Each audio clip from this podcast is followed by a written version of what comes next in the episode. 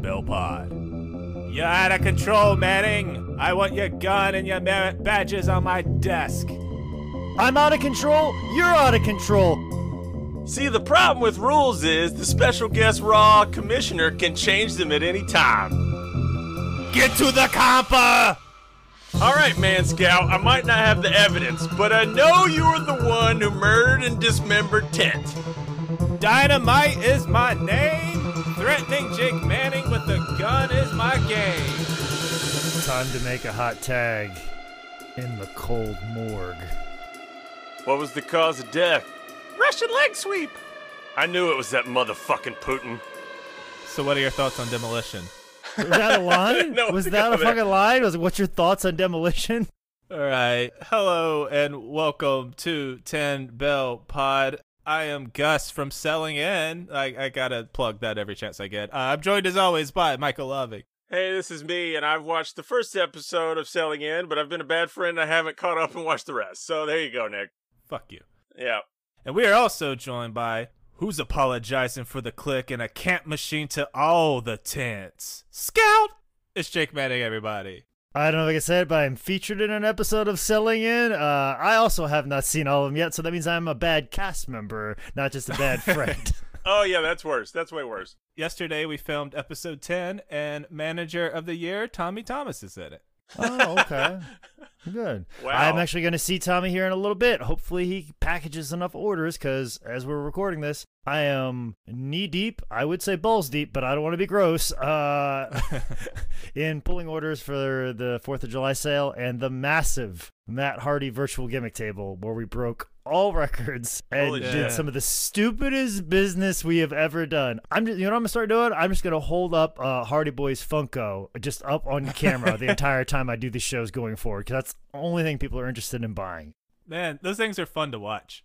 This one was fun too because a little inside baseball here. Just to let you guys know, if you thought this past Thursday was done with with Matt Hardy, I would say about 20 minutes before the show, something came up and messed everything up. That beginning was so herky jerky, messed up, wrong. We had to change a lot of stuff just last second. Items that we needed on the table weren't on the table. Like basically about three minutes in, much like a Clint Norris CD taping, I go, "Whoop, this whole thing's fucked." Um, now I have to be up here for X amount of hours, so fuck it. I went through that entire show with the energy of I don't give a shit anymore. This whole show is fucked up. And apparently, it was one of our best shows because I there's there's freedom in there's freedom in that, right? There's tons of freedom. I wouldn't say freedom because I wanted to just end and start over again, but unfortunately, I couldn't do that. That train was already rolling off the rails. All right, so I'm super pumped about who we're talking about today because he's like one of my favorite under the radar guys in the Attitude Era, or maybe like just all time. Today we're talking about the five foot nine, four hundred pound super heavyweight Crash Holly. As Jim Ross would call him, the Houdini of hardcore, not to be confused with the Jenna Jameson magician porno, Sleight of Hand Job. What? what Jim hold Ross on. said that? Oh, Jim Ross said that? no comment. So, Mi- Michael John Lockwood was born August 25th, 1971, in Anaheim, California. There was nothing interesting that happened on that day, but I'm going to throw up a comedic challenge to Nick. I'm going to read what happened on this day, the same day as Lockwood being born, and you have to make a joke or say something funny after I read this, okay? Oh, shit. I'm not good at improv. All right. The leader of the Social Democratic and Labor Party, Gerry Fitt, presents a number of allegations of brutality by the security forces in Northern Ireland to representatives on the United Nations. Go. Something funny. what the fuck am I supposed to say funny about that? Isn't that the challenge? Never mind. Going on. A, is that it? Is that the only one? Oh yeah, I told you there was nothing. That was it. It was. Oh, I Dy- Dynamite. forgot Great job, Micah. Fantastic. That really contributed to the episode. I appreciate you taking the time to doing this. I mean, it's not Hey, like I, I, have set you like guys up for success, and what do you give me? What do you give me? Nothing. All right. So Michael wasn't too big of a fan of wrestling like when he was a little kid. It wasn't until he hit eighth grade and he tuned into primetime wrestling where Bobby Heenan sucked him in. I knew there was a reason I love this guy. Right. Once hooked, Mike dove super hard into old wrestling, new wrestling, becoming a tape trading supermark. He was a big fan of uh, Macho Man, but the guy that really inspired him to get into wrestling was good old Battle Kat Brady Boone, who is one of the Robbinsdale, Minnesota dudes. Brady was a very generous five foot ten and a very generous two hundred pounds. And as Crash wasn't like the biggest guy in the world, this kind of gave him hope that he could also break into the business. Yes, one day I could take a clothesline from Nikita Koloff and turn inside out and inspire everyone else in the world to take a clothesline just like that. Oh, the old the old flip cell type thing. Yeah, when you take a clothesline and you flip inside out. Right, I- I- right, I- huh. From what I understand, Brady Boone was one of the first guys to do that. Damn, that's that's kind of a cool little legacy. The indies wouldn't exist. Am I right? As soon as Mike turned 18, he enrolled into wrestling school at old NWA wrestler uh, Woody Farmer School in Hayward, California. Maybe Jake, maybe you'll know who this is because he said this dude's name like 15 times and I couldn't make it out. He learned from, I think, Boris Kivanoff. Does that ring a bell? I think I've seen the name before, like out and around. See, West Coast guys, if they weren't in Beyond the Mat, like I don't know who you are as a West Coast guy, early Indies. Where like Northeast Indies and like the mid '90s and late '90s. I mean, we, if you want to talk about Blue Thunder, if you want to talk about King Kaluha, Don Montoya, Reckless Youth, Yeah. um, all those guys. I mean, we could we could have a nice little chat. You know, Devon Storm, Twiggy Robinson. Like I, I could tell you all that, but when it comes to West Coast guys, it's kind of like a blank spot unless you were in King of the Indies or Beyond the Mat. He would learn from Boris and obviously also get a handful of lessons from Woody as well as Shane Cody. And even Mae Young would drop by sometimes to like do some training with the students. Mike would debut in 1989 as Johnny Pearson in Bay Area Wrestling. And his first match was against his trainer, Boris. Well Man, done. and and being as big as he was in 1989 in the Indies, like that had to be tough. He probably held every junior heavyweight title there was in the area because nobody else was that small, or nobody else was allowed to be in. That's kind of like Chris Candido. He was always like the junior heavyweight champion in every Northeast indie promotion because, like, well, we don't have anybody else. We might as well put a belt on you, and you're really good. Uh, we'll kind of fake it for the rest of the guys that come in, and there you go. Crash talked about the obvious in his shoots about basically over and over everyone telling him he wasn't going to do shit, and it just added and added to like, well, I am going to do shit. So he'd spend the next five years working, learning, training. Jake, where do you expect a wrestler to be in five years? Five years, um, thinking they're the shit. Um, hopefully they've learned enough flips so they can get on TV. Don't worry about psychology because that's not important. Because those- What is this? you you can learn you you can have that skill if you want to be a long term lifer. But if you want to be a guy that comes in and makes some real money and a splash, don't worry about psychology. Just think about putting all your shit together and going out there and doing it. Also, too, very much think that the world owes you everything. That's important. Yeah. have that quality in you. And also don't think. Be as dumb as possible. Don't think about like what happens if I do this, or if I say this, or if I tweet this, or so this happens. Just do it. Or this human interaction. Why not I just think about what works out best for me as opposed to the actual long term effects on this other human being that I'm now alone with right now? Let's just be a scumbag and think the your world doesn't take and think it's gonna last forever. That's usually where you should be at about five years in. There's no bitterness in that at all. I, I don't know if any of you could pick that up right there, but uh, that's where I expect somebody to be. By 1996, Woody's school and I assume his promotion had shut down. So Mike made his way to California based All Pro Wrestling, where he became the leprechaun Erin O'Grady. As Jake alluded to, he'd hop right into the junior heavyweight title scene. That Uh, told you. Boom. First losing in the finals of a tournament against Super Diablo. By March of 97, O'Grady won the title, and then he'd go on to lose it in May to Chris Cole, and then from there he just kind of got steady working all pro until November of 97. You guys see any of his early matches? Man, Crash was a good ass wrestler. Yeah, there's Erin O'Grady versus Donovan Morgan versus Chris Cole. Crash was doing all types of crazy ass balcony dives and not just doing them, but nailing the shit out of them. He's got Mike Modest matches there. I mean, it's some awesome shit, man. He really is a lot of fun there. I haven't seen any matches, but cheap plug. Crash still had some leftover Leprechaun 8x10 photos when he did the shoot interview with Michael Bochicchio at Michael's house back when High Spots was based out of Michael's house. And he signed a bunch of them, uh, Mike Lockwood, and they're still available on the website because people don't even know that we have them on the site. And because of all of the autograph craze with the virtual gimmick tables, like somebody one thing that people have been doing have been like buying stuff on a website and then auctioning them off for double the price. And sometimes that kind of clues me into something like, oh, this is on the site still. Oh shit, we got more of these. Oh well, I'm gonna jack up the price on the website and then put this on the virtual gimmick table for less money.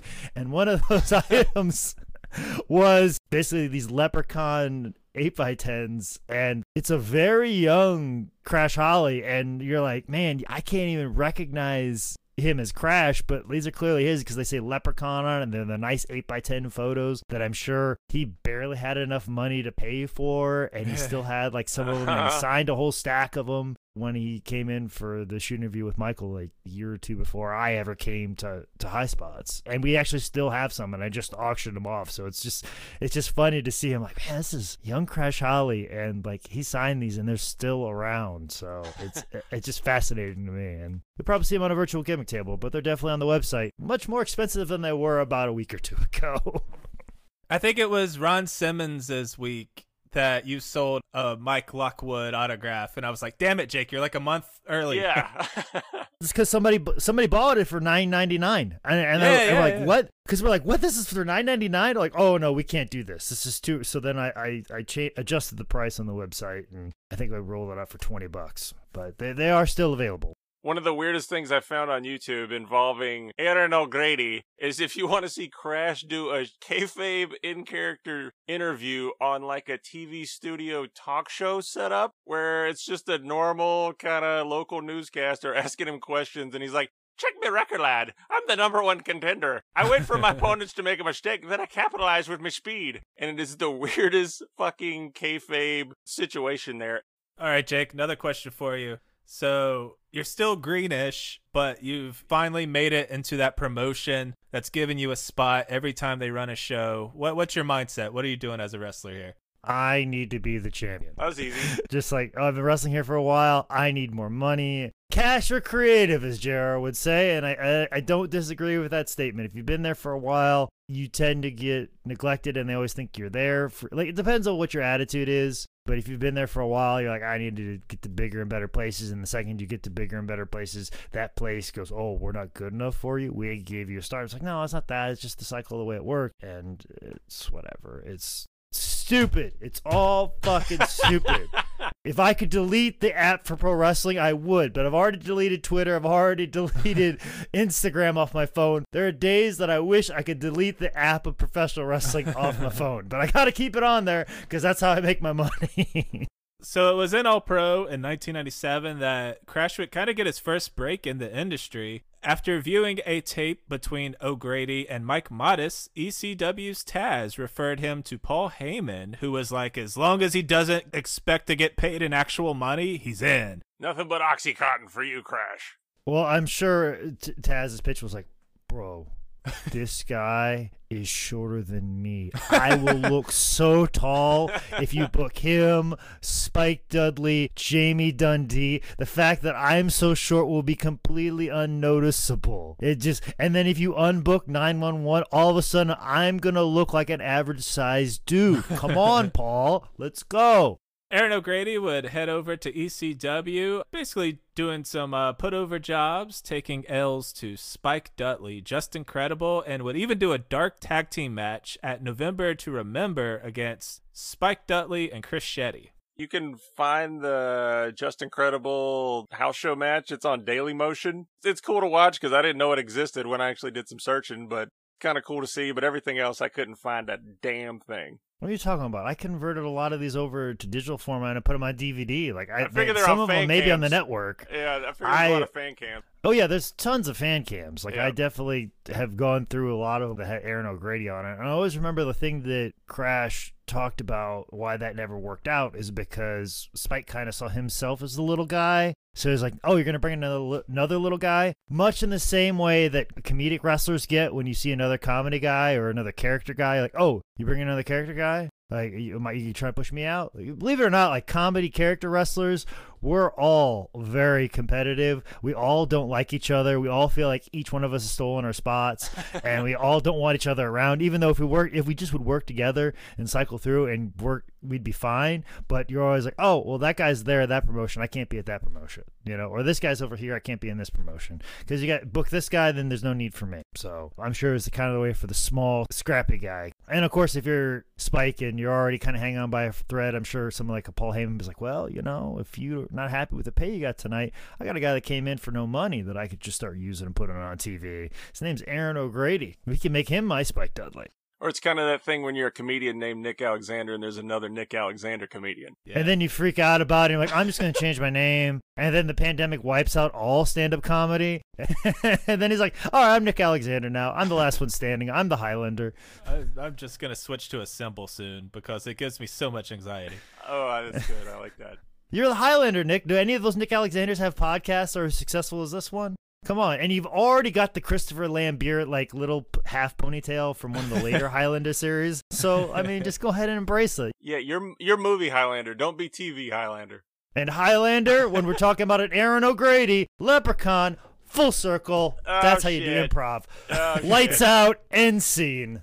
Next big break for Crash here on January 20th, 1998. O'Grady wrestled Vic Grimes in a tryout match for the WWF, which you can find on YouTube. And I don't know how many dark matches you can say this about, but it is absolutely a must watch. It's so damn good. I mean, you got chairs, you got swanton bombs by a guy that weighs 400 pounds.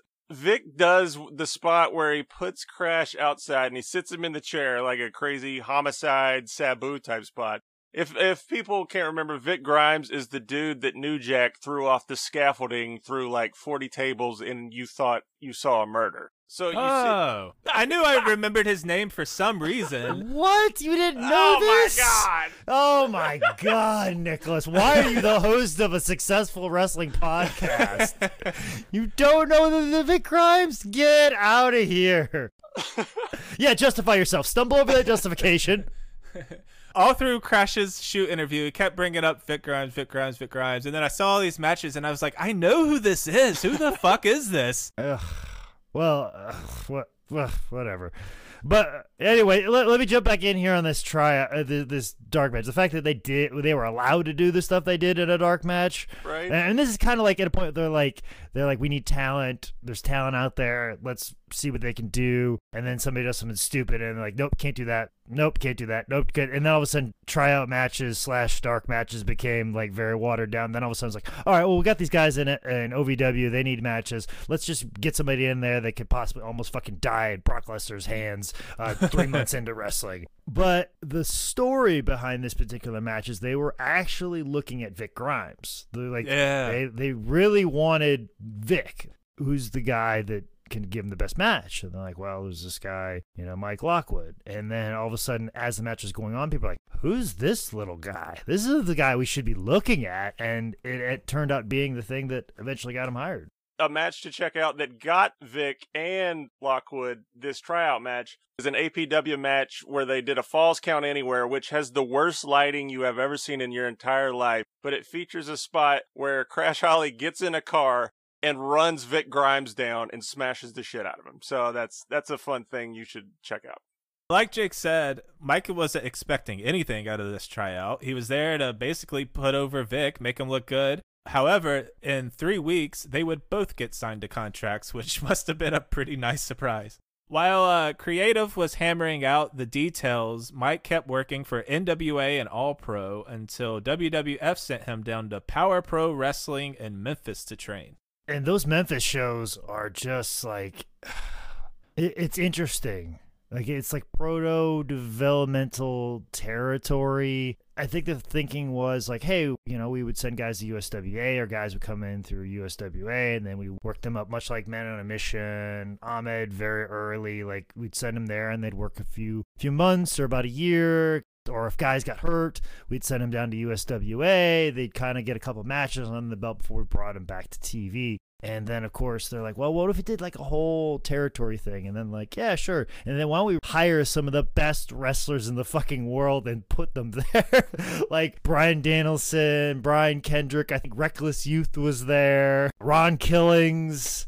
Uh, you even had Joey Abs, Jason Arndt was there, and then let's put Tracy Smothers in the mix, working with these guys every night. Like those Memphis shows don't get enough credit, like the talent that was there, and it's like this weird hidden gem that that exists in the the proto days of like before OVW, before FCW, before NXT. The idea of like, hey, we need an actual central place it was just when they were figuring things out. And you see pictures of it, they're like wrestling in armories no different than guys today in front of crowds the same size. And to see that, it's just, it's very interesting that this was under the, the guise of WWE and just it's it's fascinating to me. I think Power Pro is something that gets lost in the shuffle um, sometimes in the discussion of developmenting talent, and nobody brings it up or mentions it. And it's it's a vital part, and it's very interesting. And there was a lot of really good talent there. They didn't do a whole heck of a lot with it, nor did they know how to.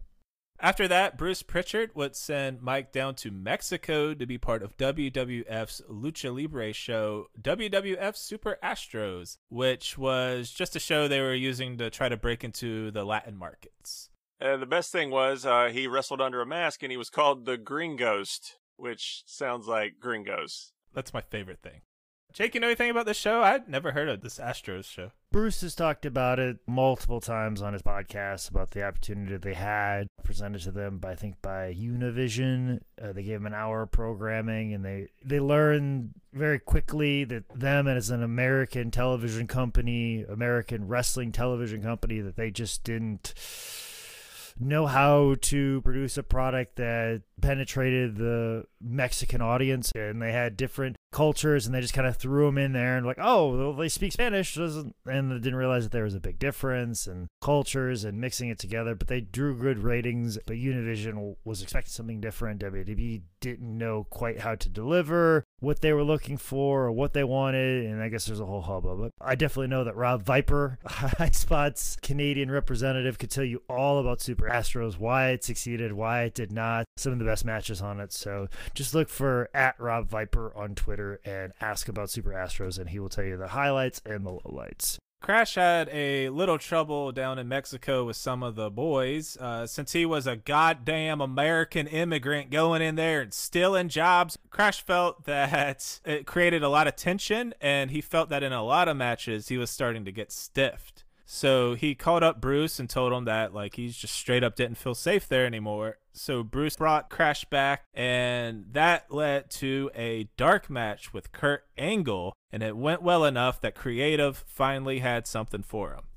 On August 16th, 1999, on an episode of Raw, super heavyweight hardcore Holly was cutting a promo amidst a feud with The Big Show, and hardcore needed a little backup, so he called for his cousin, and out came 400 pound monster Crash Holly. They gave Crash the old behind the hidden door, who is this? Who's going to come out surprise appearance too? So they gave him like a, a solid filmmaking reveal shot here. It was kind of cool.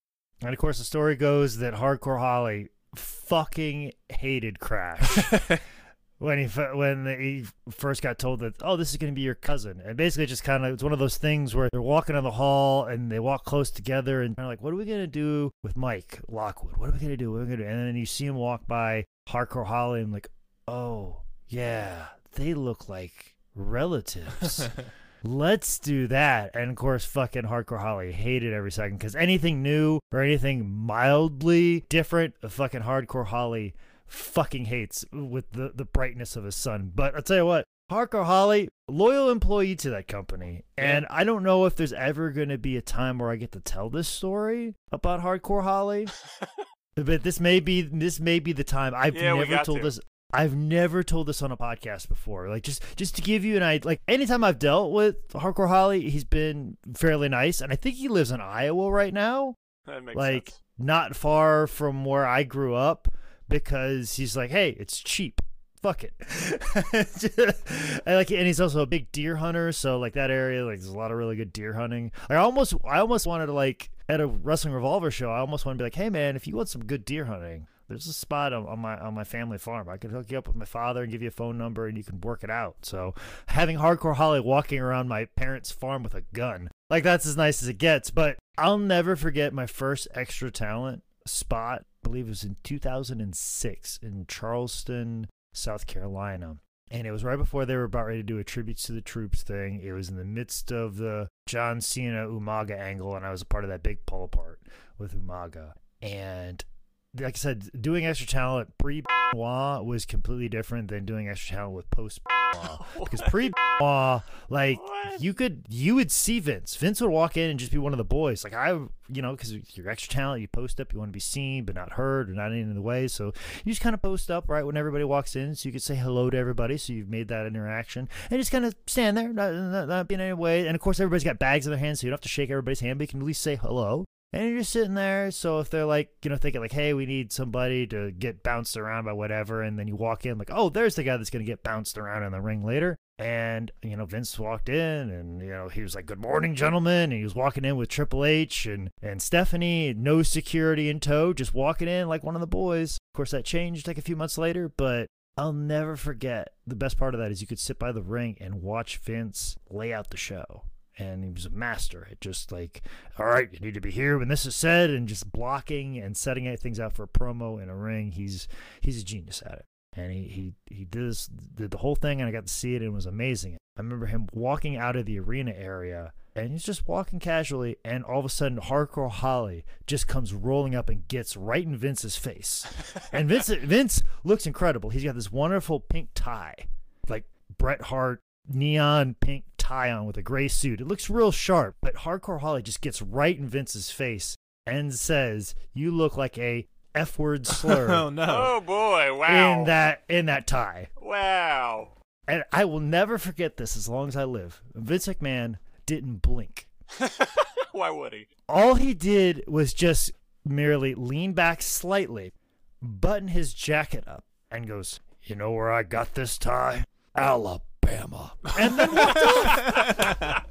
that is an interaction between human beings that happened on planet Earth. I still, amazing. I don't know, I don't know what either one of them were thinking. I don't know. That's the dumbest story I've ever, I have in professional wrestling. That happened. I was like, what's the context of all of this? This makes no sense. This place is crazy. Hardcore is like I think it's shoot from Alabama, and he's kind of like a Yeah. proud Alabamian. Yeah, and Vince Oh, just it's came back beautiful. like, you know, Vince nailed it. Vince nailed the fuck out of it. Come at the king, you best stop miss. So for uh, Crash's debut, he cuts a promo live on TV, and he said at this point in his career he had only done two, so that had to have been terrifying.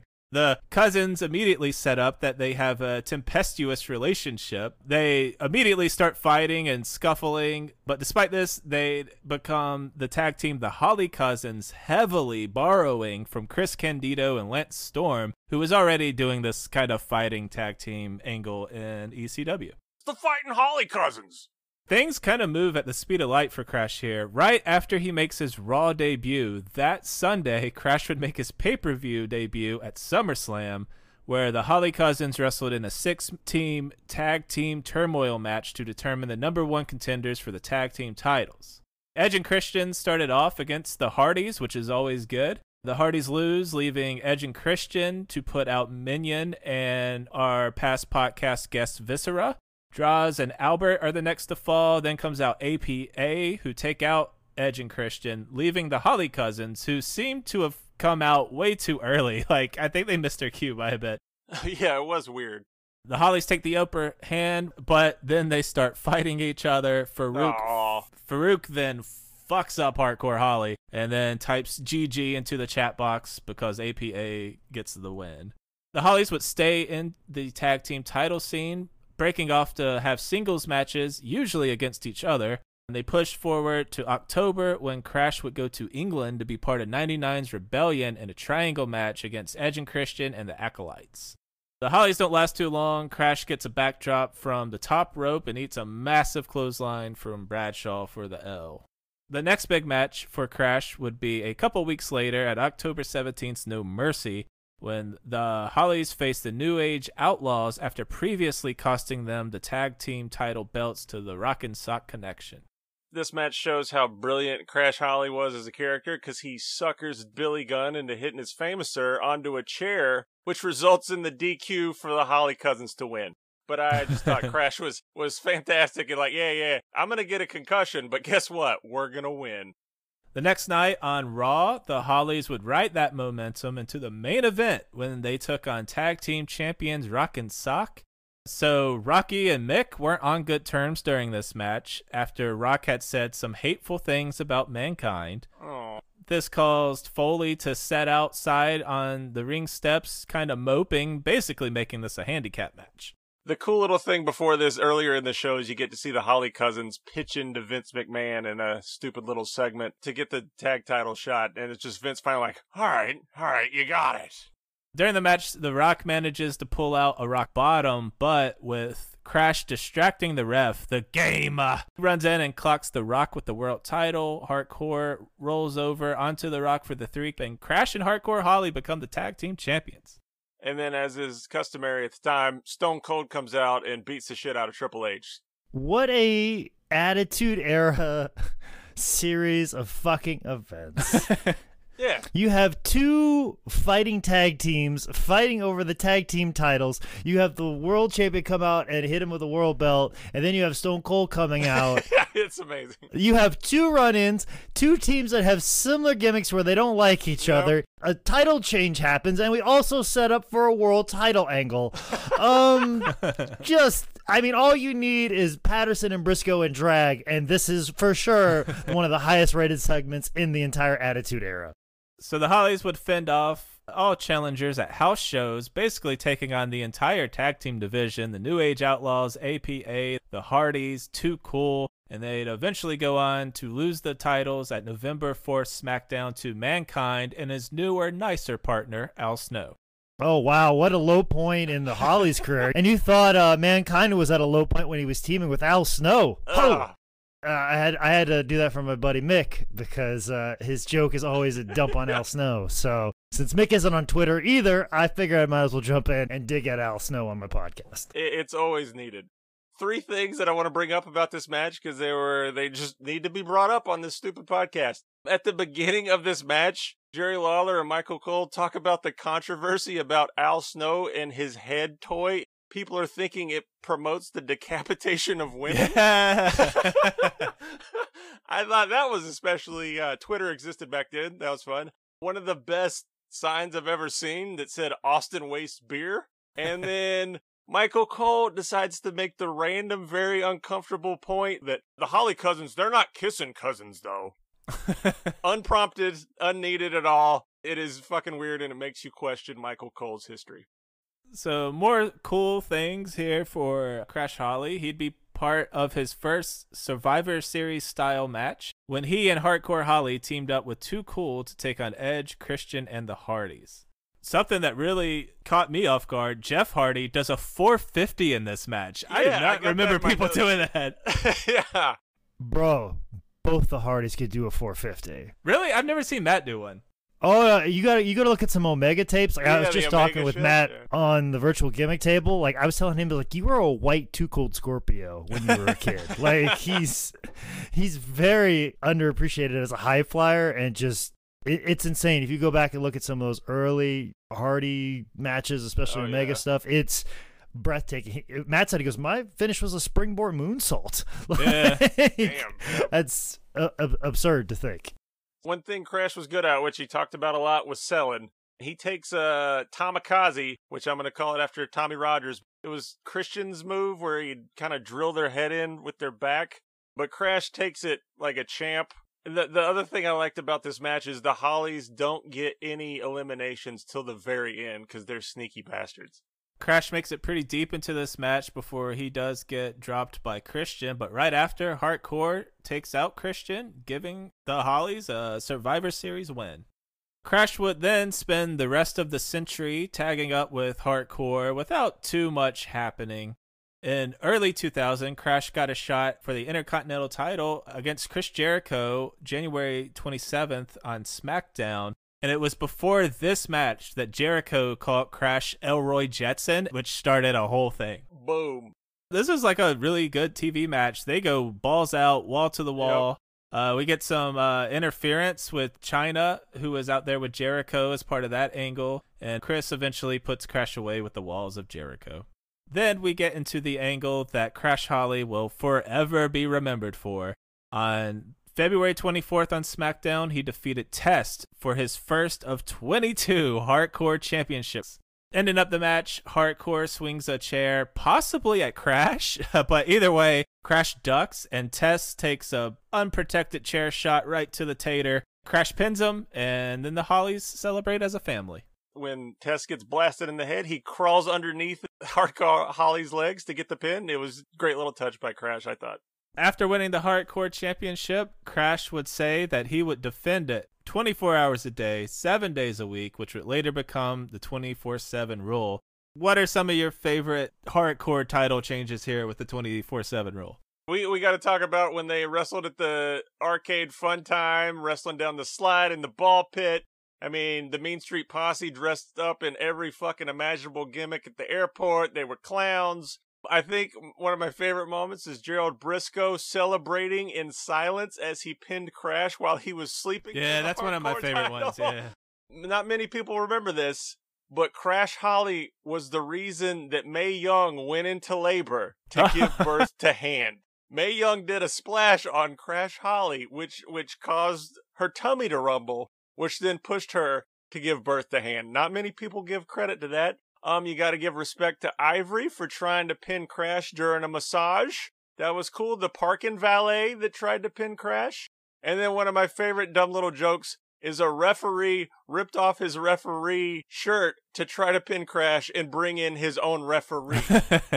Let's rewind back to something you said a few title changes ago. okay. Mae Young jumped off for a splash, and that caused her tummy to rumble, and that caused her to give give birth. Um, Micah, uh, are you unaware of the concept of of childbirth? that it's not like a tummy ache, where like, oh, there's a bit of a rumble in my stomach because I ate a little too much pasta tonight. Whoop, I got a baby. Tummy rumbled. As if she had just a little bit too much ice cream. Oh no, I'm actually pregnant. I I did not know. I just is, I was you're establishing when, when when women are, are pregnant, their tummies rumble as opposed to the, the, the movement of a human being inside of their body happens. But it wasn't. All he did was dislodge a hand. I think we need to point out the wonderful idea of how there was always matches inside of matches. One of my favorites was when the, the Holly cousins would be having a tag team match, but then in the middle of the tag team match, Hardcore would bring a ref in and try to attack his own tag team partner in the middle of the shit to try to win his belt as they were having a tag team match. I mean, there was there was so much good creative stuff going on here. Bro, it's inception of wrestling. And basically what I'm saying to you, bro, is that Crash Holly is Leonardo DiCaprio. He's in there. He's in the mix. He's trying to incept upon you. He's got things inside of things. He's got a little one of them spinny things they put on the table to let him know if he's in a dream, inside someone else's dream, or is he in reality, bro? You got things coming in here left or Taz is just basically like our Joseph Gordon Levitt. He's gonna come in and fuck shit up. And then eventually we get Raven involved. ECW. That's what I'm saying to you, bro. He's gonna be like the Tom Hardy of this whole setup. And he's gonna be fighting inside of fighting, and they got the things inside of the mind. And then you unfold upon all of it, bro. And he spins the top and it fades to black. And you don't know if he's living in reality or stuck in a dream. They ripped my nitro off from 11 18 99. Was fucking bullshit. I tried to get the ring to fold in upon itself several times, but the Bob Bush would not allow me to do so. So I said, "No, I ain't coming into work unless you allow me to let the ring fold in upon itself on Terry Funk wearing the hardcore title, which is Don't not like the WWE hardcore title." So I said, "Fuck it," and I went and saw a San Francisco Giants game. Deuces, Bob Shaw and Bob Do. Blom. I can't believe we almost forgot this. But you have to look up the Samuel L. Jackson Shaft sketch that they did oh, on yeah. the 619 2000 of SmackDown, I think it was, where Crash Holly actually has and does a little bit with Samuel L. Jackson in Shaft character. And then Crash Holly runs off, and then Pat Patterson and Gerald Briscoe come in, and then Shaft talks some shit to him, and then he punches out Pat Patterson. And I think they really missed an opportunity here to put the hardcore title on Shaft. But I think it's a booking conundrum because what do you do? Nobody can defeat Shaft, so who's going to take the title off of him? I remember seeing that live as it happened. I go, what, What the fuck's this? what the fuck is going on? Like, this is Samuel L. fucking Jackson talking to fucking Crash Holly. He's not talking to him as Samuel L. Jackson, which would be super fucking cool right now. He's talking to him as fucking Shaft, which he's basically. This is not Richard Roundtree. This is Samuel L. Jackson playing Shaft, talking to Crash Holly, who is playing Crash Holly. What the fuck is going on? Oh my god. Hardcore Holly is walking up to Vince McMahon and wants to talk about his tie. I don't know what's going on. Boom! So Crash would defend his hardcore championship at WrestleMania 2000 in a 13-man hardcore battle royal with a 15-minute time limit. Whoever has the belt at the end of 15 minutes is the champion, which kind of is irrelevant since there's a 24-hour rule, but whatever. The cool little thing before this, on the heat before the WrestleMania, they, they do a little news conference with a bunch of referees and all like 13 of the wrestlers sitting at cafeteria tables breaking out the rules to them for the match coming up. It was a nice little touch. Oh yeah, also to this WrestleMania 2000, something that gets lost in the shuffle. They had like an all-day WrestleMania tribute on the Ah. pay-per-view preview channel. Uh, They showed like old WrestleMania moments. They Oh. had great interviews. I don't know where or if that exists anywhere, but I remember that being a thing. Like it wasn't like just like the half an hour preview show. They had like a whole couple hours leading into this WrestleMania 2000 thing, and they chronicled some of the older matches. And I remember like Sergeant Slaughter being on there and talking about, you know, oh, it's really weird being a former drill sergeant and turning to be an Iraqi sympathizer when he really wasn't a drill sergeant. Um, they the preview to WrestleMania 2000 is something that's absolutely incredible. Um, hopefully, I didn't invent that in my mind, like Inception style, but I remember that being a thing for sure. So, if anybody out there remembers that, please tweet at me. Maybe I'll read that in about a month or so. I remember as a kid always watching the it was like a you know it was like the pay-per-view channel and then they'd be playing Oh, the so preview good. and I knew my mom would never let me get it but sometimes the the preview would run over like an extra minute or something and Oh, you'd it be like would. oh my god maybe they forgot to turn it off maybe I could watch this like maybe I, maybe Yeah. this is just gonna be free because they messed up and then it would turn into squiggles and I'd be like fuck Well, is that is that not how all you guys got introduced to porn? Because that's how it would work. There would be two to three minutes of run over, and even no matter what it was, it was wrestling, movie, porn, whatever, and you would get two to three minutes of free porn wrestling movies, and it shaped my childhood tremendously. So in this match, we have Taz, the Mean Street Posse, APA, the second biggest man in this match, Viscera, Hardcore Holly, Kaientai, the Headbangers, and then the super heavyweight himself defending his title, Crash Holly. I think they really missed an opportunity to do like a fancy four split screen gimmick here so we could follow all the shit. Certain times you hear like trash can smashes and chair smashes and you're like, what the fuck's going on? It kind of adds to the atmosphere and makes it exciting, but uh, a split screen gimmick could have been kind of cool here. We touched on this match when we covered Mabel, but man, it's just crazy. Highly recommend watching it. Just the good old botched his shit ending. Check that out. Yeah, so Crash is supposed to take the three count as the time limit expires. You know, they do it all the time. The ref hits three, but the time ended at two. Oh no. But they fucking mistimed it, and Hardcore Holly wins the Hardcore Championship, even though he was not supposed to. It's even weirder. He doesn't hit the three count, but Crash doesn't kick out. But then JR, you can tell, doesn't know how to play it. Yeah, yeah, it's so, so awkward. he's saying like Crash kicked out, but then they show the replay and he clearly didn't. But it's it, but the he didn't hit the three count, but he still gets the belt. I sound like I'm fucking it up because it's such a conundrum. It's such a big fuck up. I always wonder how many times this has happened in wrestling, or like something like a Royal Rumble, where like a guy accidentally he's trying to do like a fancy, uh, dramatic. I'm gonna get Right. eliminated, and then I Shawn Michaels my way back up into the ring. How many times has that dude just fallen out and then he's out of the match? Jake, have you ever seen this? Have you heard of this? Have you seen this? I can't say, but I was definitely terrified about it when I was going to get my like first win at the over the top Yeah, rumble. right. Because there was a couple of moments like, oh, I don't know if this can work out for me. All it takes is for somebody to just bump the rope and I fall. Right? All right, so next up for Crash is uh, 2000's Backlash in a six man hardcore title match. It's Crash, the Hardys, Saturn, Taz, and Hardcore. And the stage setup for this is, is fucking crazy. It's like these big moving scythe things.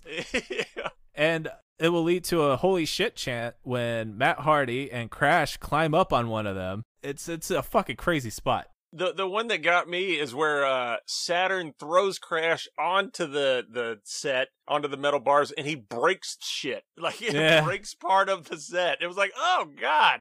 Crash would eventually pin Taz for the win, and then he gets out of there and he does this really cool, like crawling on the ground cell back to the locker room, and I thought it was a nice touch. He was so good at that stuff, man. Crash would then be part of 2000's Insurrextion from London, England, and Crash had been going around England challenging Englishmen to fight for the title. Uh, later that night, he was on commentary on the pay per view when an Englishman finally did step up and fight him, the British Bulldog, and a power slam later, Crash lost his title. And I just like to say I think that blue jeans and no shirt British Bulldog is highly underrated. I like to liken blue jeans and no shirt British Bulldog to American Badass Undertaker, and I don't think he's getting the proper credit he does there. Please do not even bring up Biker Taker in the presence of no shirt, blue jeans, black Doc Martens boots, British Bulldog. It is appropriately Uh. placed. Also, too, way to make up for the fact that Shawn Michaels beat British Bulldog for the European title in the UK. You know what? We'll have you beat Crash Holly for the hardcore title. that should make up for fucking everything. Between hardcore matches in spring of 2000, Crash would get involved in the light heavyweight title scene as well as qualify for 2000's King of the Ring. At the pay per view, he took on Shield 1.0's Bull Buchanan. Crash hits Bull with a sneaky pin and roll up for the win. Then he'd head on to face Kurt Angle in the semifinals. I remember this happening, you know, Crash having some steam behind him. I think this was kind of like a test to see if, okay, well, maybe we can kind of break Crash away from the hardcore scene. You know, maybe he can be the light heavyweight guy, but also, too, maybe like. Maybe we can put him in the mix for like an IC or or something. Maybe he's a mid card guy that we can kind of, and then maybe if something happens, maybe we can tell a compelling story with him in a main event picture for a SmackDown, maybe not a pay per view because you know just the landscape's a little bit different at this moment in time. But maybe this is a guy that can be kind of in the mix, uh, not just a, a comedy thing in the middle of this hardcore division. It's something that's kind of bolstering it up. I mean, he's he's very entertaining in this. Maybe we put him over here against some serious wrestlers and see if it jives, see if he can get to that next level. And throughout the pay per view, they kept like pushing him as like the Cinderella story. And I, man, I just, I wish they would have pulled the trigger. The opening to the Bull Buchanan match is cool. How they try to establish this because you got Bull Buchanan just being like, "Yeah, this little twerp," and he throws him out of the ring a couple times. But Crash takes zero seconds to kind of recover. He immediately jumps in the ring and starts forearming the shit out of Bull Buchanan. Bull throws him out of the ring, but Crash keeps coming back and back. And it's it's simple, but it's a real well established way of just showing that Crash ain't backing down. He's got a heart that weighs more than 400 pounds. God damn it. In the semifinals, Crash would lose to Kurt Angle. It's a pretty good match, under four minutes. Kurt It's hits real him. good, man. Kurt hits him with a Angle slam. Good game. Kurt goes on to win the King of the Ring, which you know it's fucking Kurt Angle. He deserves it. But uh, this could have made Crash Holly for like several years, I think. there's a near fall where Crash hits a missile dropkick on Angle, and it's so good and close and dramatic that the you can feel the crowd wanting Crash to win. Like when when he kicks out, they're like, "Oh shit, man!" And just so everybody knows, if Crash would have won, we would have had a Crash Holly versus Rikishi King of the Ring finals. Also, later in that King of the Ring, uh, Pat Patterson and Gerald Briscoe have an evening gown match. And at this point, I, I, think Pat Patterson has the hardcore belt yet again. Don't shit on me for not remembering who's holding that damn belt. But then Crash Holly comes in and pins one of them. I don't fucking remember. And Crash, after one win over Bull Buchanan, and then a real good quick match over Kurt Angle where he shows out. He comes in and reclaims his hardcore match. Kurt Angle won King of the Ring, but Crash really is kind of the MVP of this pay-per-view and he they give him every opportunity to shine and he looks fucking fantastic. Next up would be 2000's Unforgiven, or Crash would be in the Hardcore Open Invitational with a 10 minute time limit. It's kind of like the WrestleMania match. Uh, we got Al Snow, Crash Test, Saturn Funaki, and champion Steve Blackman. Yeah, I forgot how much Blackman was kind of a unsung hardcore badass champ back then. Crash does win the belt, but then he gets a trash can right to the face by Saturn and loses it seconds later. Blackman gets a win with a minute left and holds on to be the champion when the time limit expires and it's that great booking where there's eight guys all trying to pin him and beat him up at once, but of course we can't come together. Then on Raw, November 13th, 2000, Crash Holly got a shot at the world's title. He said he could beat Kurt Angle with one arm behind his back, which is how he comes out, but it was a ruse and he used two hands.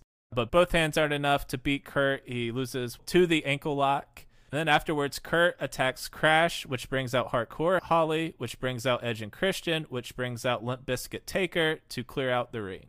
You know what? After Jake defended Limp Bizkit so much, I went back and put a couple songs on my playlist.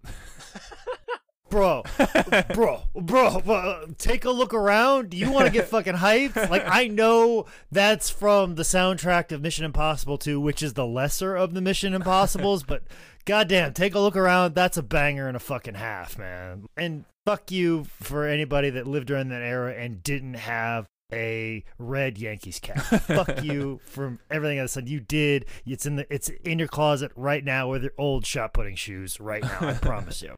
I had a red Yankees hat, but I wore it forward. No. What are you, a dad?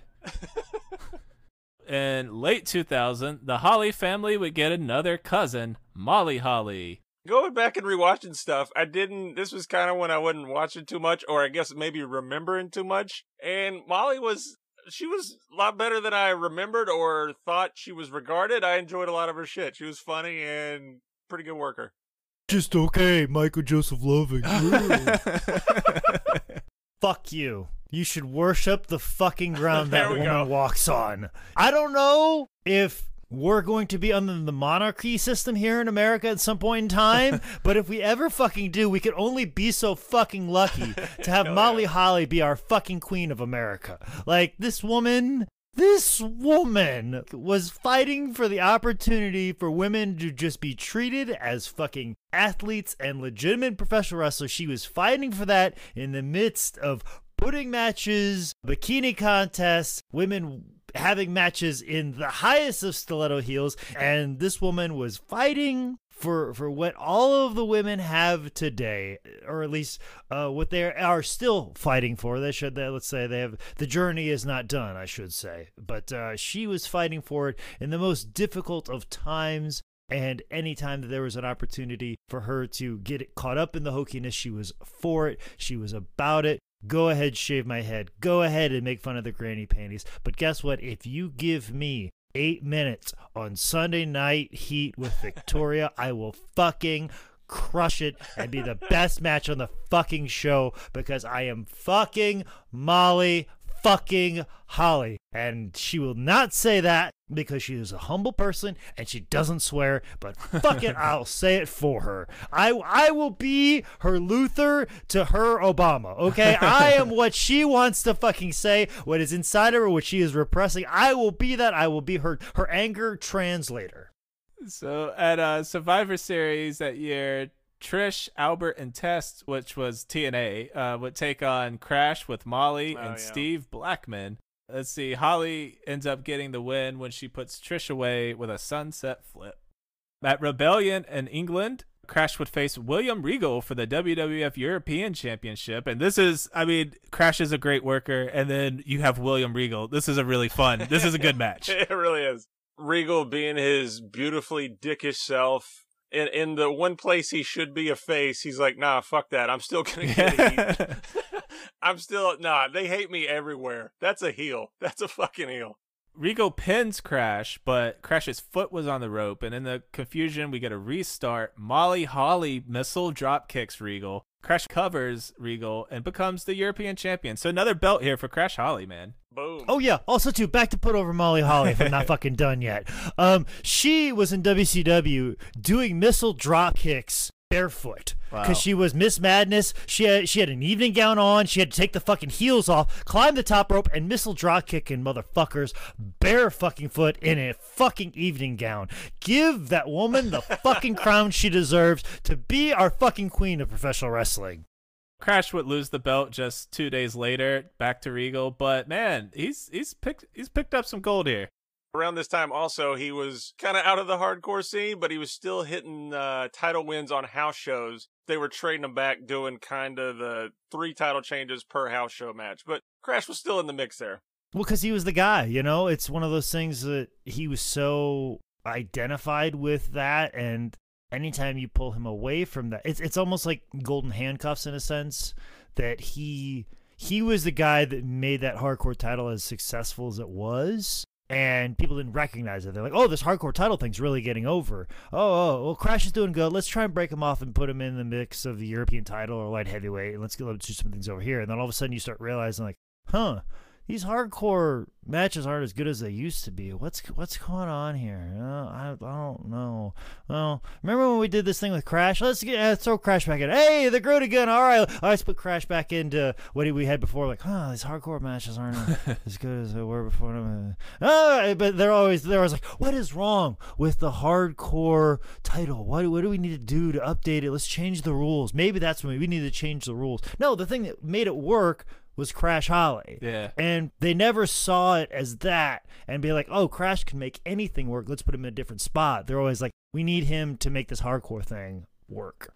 Crash's kind of last big swing here is on March 18th, 2001, on an episode of Heat when he beat Dean Malenko for the light heavyweight championship. And Crash talks about in the shoot interview how, about how all the people that he worked with in the ring kind of picking up the small little details and the nuances that Dean taught him the most in, in regards to that, that he just really gave him all those little small parts that added up into a big one. And also it needs to be said that Dean and Crash had a hardcore title battle in a bouncy house. so there's that. Crash would have some successful defenses against Funaki and Grandmaster Sexay before dropping it to the debuting Jerry Lynn April 29th on Heat. And this was heel Jerry Lynn, which is just fucking weird to see. I'm just heel Jerry Lynn just that doesn't make sense to me. I don't get that. Oh, you should see his uh, very persnickety interview he did one time, I believe, on a Sunday Night Heat. Uh, when talking to Jr., like he was very, he was very salty about his time there, and and rightfully so. Like him and Rob Van Dam have a killer match on Sunday Night Heat, and they chop it all the fuck up. Like it is, it is weird. Jerry's just one of those guys. It's just like he's so good and incredible, and I don't know if anybody really knew how to even use him. Even Paul in ECW, there was always those starts and stops with Jerry Lynn, and then finally like, ah, let's throw the belt on him. Mm, let's back off away from it. Ah, let's do this. Or like there's even before they even got to that, they weren't exactly sure what to do with him. But it, you'll never find a better guy, a nicer man. I've wrestled the man twice. He still remembers me. Still talks to me as a contemporary. Ah. Um, Yeah, I think the weirdest thing about uh, Jerry Lynn winning the light heavyweight title from Crash for me is that he won by a roll up and he pulled the tights. Fucking Jerry Lynn pulling the tights. So at this point, WWF had bought up WCW, and the roster was just overloaded, and Crash would kind of start getting lost in the shuffle. Spring of 01, the Holly Cousins had a feud with uh, the Dudleys, with Molly and Spike having a little thing going on. Then came WWF splitting into like the two brands, Raw and SmackDown. Crash was assigned to the Raw roster and just not much going for him. It was nothing but like Sunday night heats and Jakked. And Crash said that, like, you know, I guess it's kind of, you know, the B programs, but he said it was so much more fun because at Raw, you know, you have all the politics, all the cutthroatness, right. but Sunday night heat, you get you just show up and you wrestle and it's fun and there's catering and it's like, all right, this is this is good. Yeah, one of the cool things around this time to check out is uh there's a Crash Holly Brock Lesnar Raw Dark match back before Brock was Brock. Or if you want to see Brock coming out to some god awful generic entrance music and Crash stomping on Brock's hands and Brock selling it like a little schoolgirl, uh, there's some good shit in it. The the spot where the little guy's on the big guy and he's trying to pin him and he basically bench presses him off of it. The Brock Crash Holly match gets my vote for the best spot of that ever. Crash goes flying into the air. Then uh, Crash would jump ship over to SmackDown in September, and still not a lot of storylines. Crash mostly worked SmackDown house shows while getting all of his TV time on Velocity. In 2003, after being sidelined for four months with a cyst on his tailbone, which sounds terrible, Crash would come back where he would team up with Matt Hardy and Shannon Moore in the Mattitude follower stable.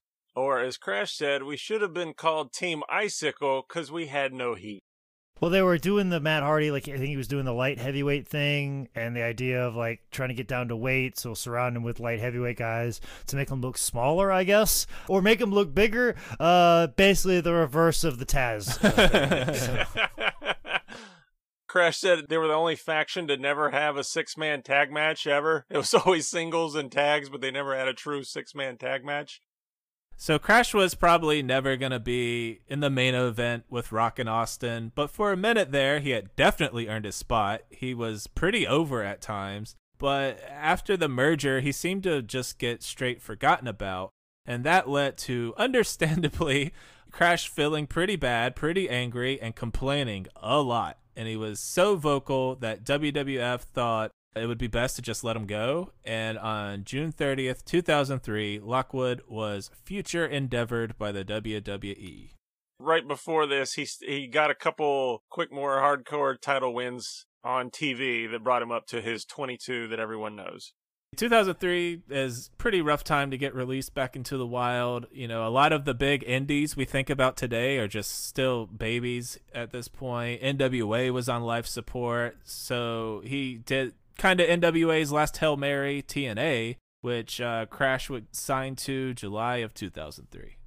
That's when they were doing the weekly pay per views, and I think he was even like teaming with Shark Boy at the time, and it was an interesting thing. And I think, I mean, it was just one of those things where like, oh, okay, well, he's here now, and yeah, that's what NWA TNA is basically. Former WWE guys come in and do this, and they haven't really gotten an identity yet. It's still like, hey, I'm Jeff Jarrett. I'm Jerry Jarrett. We got a promotion now. and where are we going to run? The Nashville Fairgrounds. Because every time that you're looking for a national TV deal, you start running shows in the Nashville Fairgrounds. So that's just kind of how it was and still was up until like maybe like three or four years ago. So it's not like John Zandig's gonna pay a hefty fee for Crash Holly, and then at the same time too, like Crash is kind of seen as a gimmicky thing, so Ring of Honor doesn't want him. All right. Um, there's really not those super indie companies. Like imagine a Crash Holly getting released, and there's a AAW, Black Label Pro, GCW, Fest Wrestling, Northeast Wrestling. Gosh, I'm, I'm gonna I'm leaving out so many different promotions right now just because I haven't seen their names in months because we're in the middle of a fucking pandemic. Um, Wrestling right. Revolver, uh, all different companies that could have just utilized like Crash could have been wrestling every single weekend, and that's Hell, the guys that just got released a few months ago, they could be wrestling every weekend, but I've done forgot their names. so yeah, it's just 2003 couldn't be any worse time. Also, that's when a lot of crop of younger guys are coming in. Like you had CM Punk around, Chris Hero, Colt Cabana, all just all these guys are out there doing their thing. Christopher Daniels is out there, Bryan Danielson's out there, and like those guys are going to command less money than Crash the idea and concept of someone like a Crash coming in and getting people to come out to an indie show, you were probably still, I don't know, seven years away from that. Absolute fucking worst time to be let go. Bringing up CZW is an interesting thing too because just the way I see Crash Holly, he is one of the most famous, iconic, hardcore champions of all time. I mean, he's one of the first people I think about when I think of the hardcore title in WWF. But I don't really think of him as like a hardcore wrestler. Is that weird? Not the same way as like a necro butcher or or a sick Nick. I mean, that's the whole joke, right? That's that's the joke. Yeah, I knew that's why like hardcore Holly was doing it. He would called himself hardcore and then never did like a thumbtack spot ever. I don't know, walking up to Vince McMahon and calling him the F word That's is pretty kinda pretty hardcore. hardcore. That's pretty hardcore, man. That's pretty hardcore on both ends of the spectrum, not just the freelancer boss, but also too having that much hate in your heart. um, yeah, uh, it, it it is the different aspect of it. It's like when it comes to the hardcore title, it is it's a character thing, but at the same time too, like if the hardcore title was blood and guts. I mean, you're having debates about Al Snow having an action figure with a female decapitated head. Like those are those are the conversation. Imagine, imagine if the hardcore title is blood and guts, Yeah. like Yeah. ECW stuff, and they're putting that on Raw. Yeah. Like, imagine the conversations they're gonna have then. But the hardcore title becomes more of this jokey, character-driven thing, farce of a hardcore thing, and that's what makes it successful. Where like you do the blood and guts thing, and then you present that, that shit probably ends immediately. And also too, it's like you're trying to be edgy with it, and you can't be edgy with it. So if you can't be edgy, you know, the next thing is to be more of an inside joke, more of what they did. Using his TNA gimmick, Mad Mikey, on November 1st, 2003, he'd have his final match ever when he and Rory Fox defeated Quentin Lee and the Human Time Bomb with Ricky the Dragon Steamboat as special guest referee in a match for the Heartland Wrestling Association. Roy Fox still wrestles, still lives in Iowa. Just saw him mere days ago. Oh, nice.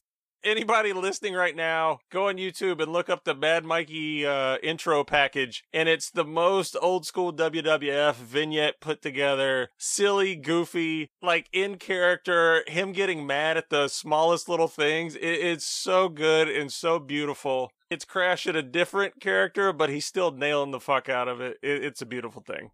All right, then times turn dark for Crash. You know, he's obviously in a big downswing in his career. He went from presumably making great money to an indie scene that was struggling at the time. To make things worse, his wife wanted a divorce, and this put Crash in such a dark place that he didn't see a way out. And on November 6, 2003, while staying at Stevie Richards' house, Crash seemingly committed suicide by ODing on a combination of pills and alcohol. And Crash was only 32. Probably a good place to uh, plug the suicide hotline, uh, 1 800 273 8255. You know, I've been there and just, you got to get out of that headspace, man. There's always hope. You can always start a podcast with a guy that fights tents. There you go. Crash isn't in the Hall of Fame, but like clearly he should be, right? Like he's such a huge part of the Attitude Era. He won the tag titles, the European title, light heavyweight title, and just the face of the hardcore division for several years. What do you guys think about putting him in the Hall of Fame? I think so because doing my research for all this, and I try to go down to YouTube comments all the time when I'm watching videos just to get fans' reactions or impressions, or sometimes there's good little stories that I missed to throw in here. But just so many people talking about the impression that Crash left on them of just how much fun they had watching that and how much they'll never forget all the silly, you know, airport or or arcade hardcore matches and silliness. I mean, it, it it clearly left a huge impression on wrestling fans who grew up in that time. It's like movies, man. Drama gets rewarded so much, but comedy sometimes just kind of pushed to the side and not given the respect. And I think Crash deserves all that fucking respect because he was funny as hell and he knew how to make that hardcore title gimmick what it should have been. It should have been a goofy, fun thing where it's just there isn't that much respect on the belt, but that's the joke, and it's it's fun as fuck. And sometimes things just need to be fun as fuck. I one thousand percent agree. He he should definitely be in the WWE Hall of Fame. Although I know how WWE gets a little squirrely about guys that OD'd or have auspicious ends of their life, but I I feel like there's enough time that you should put him in because he was a, he was a large part of the Attitude Era. That our core division doesn't exist without him and what he did, and that's a lot of what people remember from the Attitude Era. And I remember before we started recording, you know, we were talking about like basically what we're discussing is a three year run.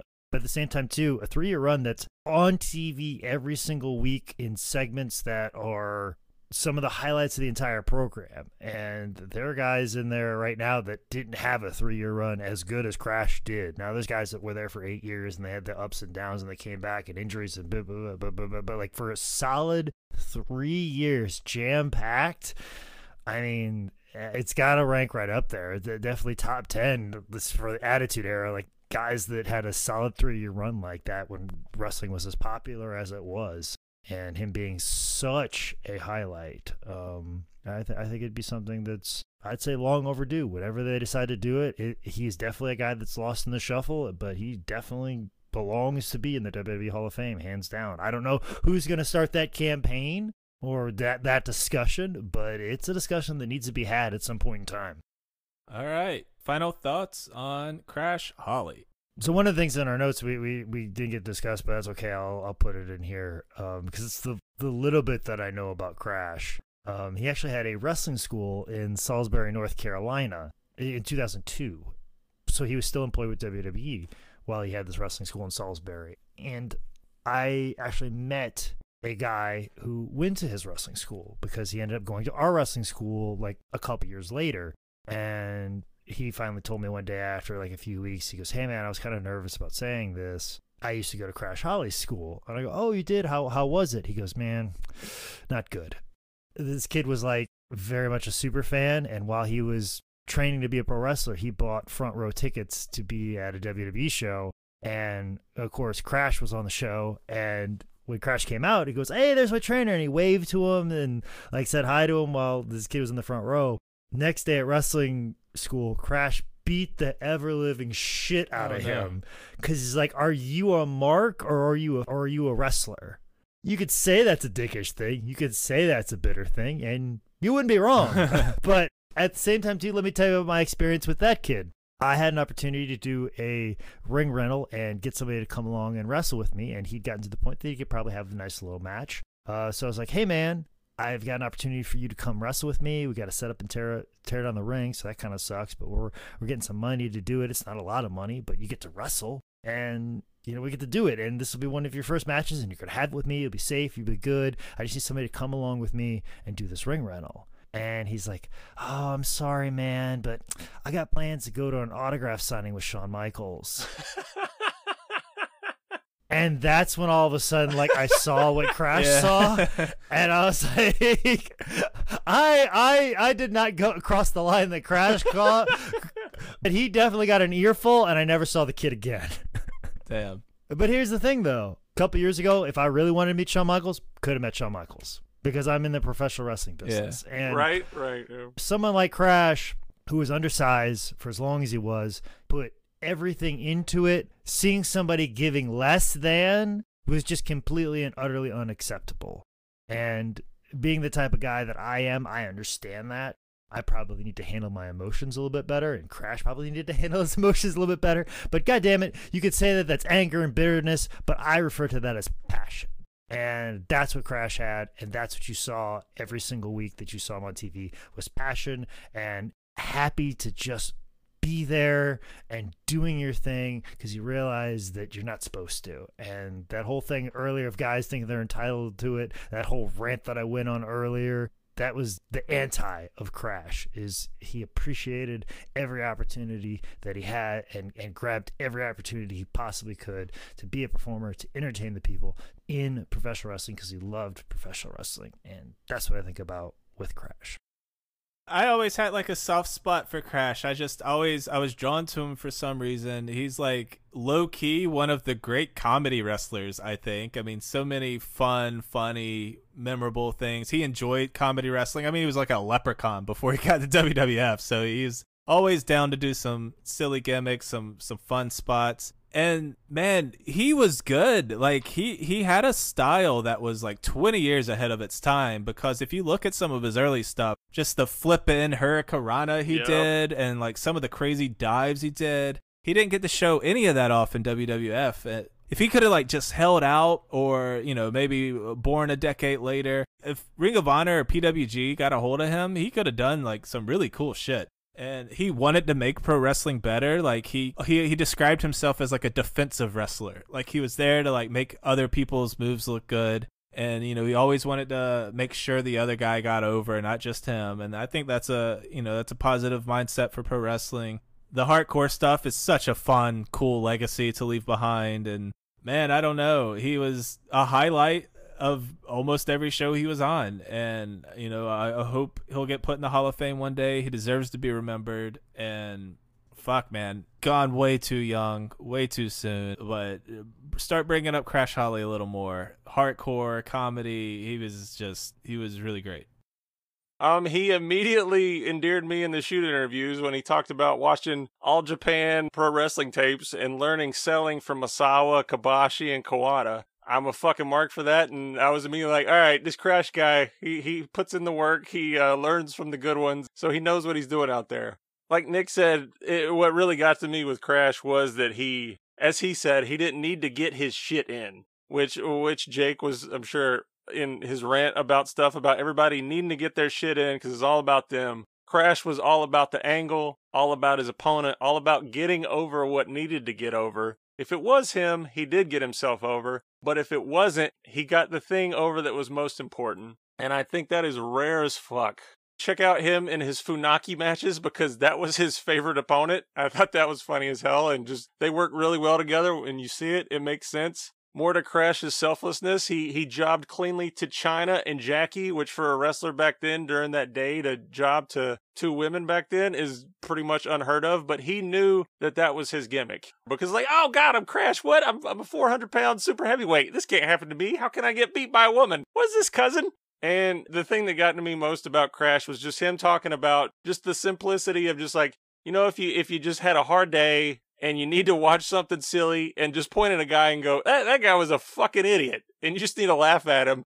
He just wanted you to, to laugh at him. That's simply all he did. Because entertainment is so underrated just to give somebody some relief for the fucked up thing that is life. And uh, this quote hit me the most because I know Nick and Jake and me, it just hits them so hard, or this, this sums up so much. It's like, I don't need to look strong. I'll be Comedy Central. Who doesn't like to laugh? And I'm pretty sure that's the entire reason why Jake and Nick do stand up comedy. And Jake is so fucking great at comedy wrestling and everything. It's just, you know, at the end of the day, fucking laughter is amazing.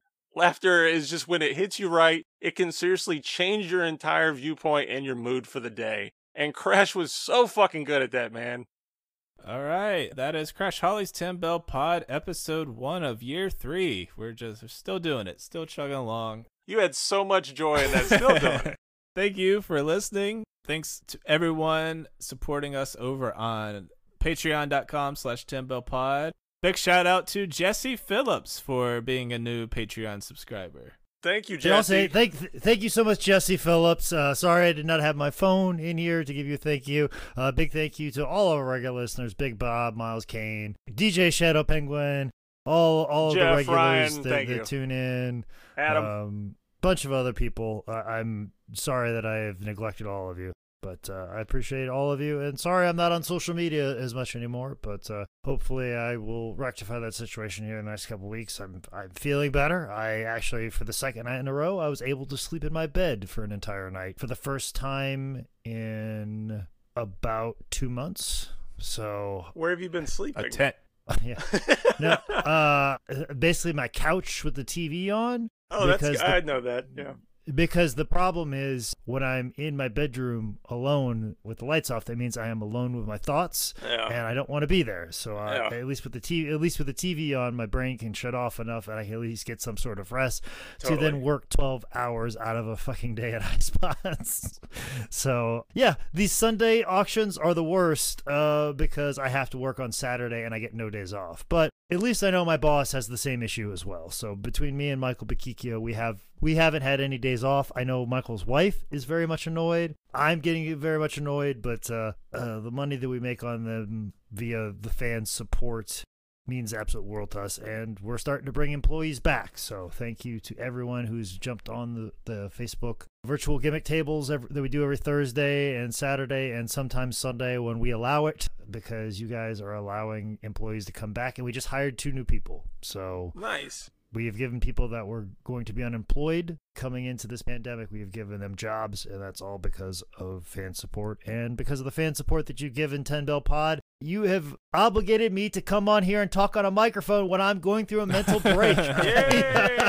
I uh, I don't have a Patreon for How Did This Get Booked, so I hit pause on that one while I get better. So, but this one, I feel obligated to you, the Patreon subscribers. So, if you guys want to keep pushing me to the brink every every time, keep giving to the Patreon. I, I think Dick and Micah will probably do some bonus stuff, but it's gonna be a little bit before I do some bonus stuff on there. But maybe I'll dig up some older matches that I feel happy with, or I've learned to be happy with over the years. And I'd just like to thank Jake that I'm keeping the doors open by the $15 I spent on my Mountie autograph that I did on the virtual gimmick table. Did you buy something? You also got a George South book. I so got a George South book too. Nick, what have Okay. you bought? I, I bought some high spot stuff. I got a Heenan autograph. I got a Lodi autograph. Lodi. I got a. Uh, a- solely to make Yeah, me mad. Solely to make me mad. By the I way, was like, if I order this, Jake's gonna have to pull it, and he's gonna be grumpy about it. But all right, let's Yeah. wrap this up. Uh, I don't know. Uh, support high spots, fight the patriarchy. Blom.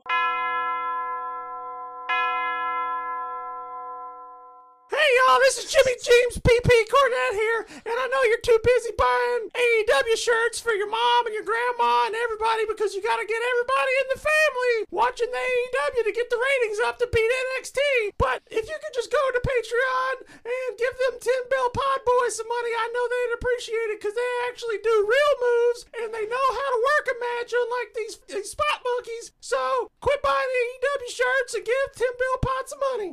Wendy's.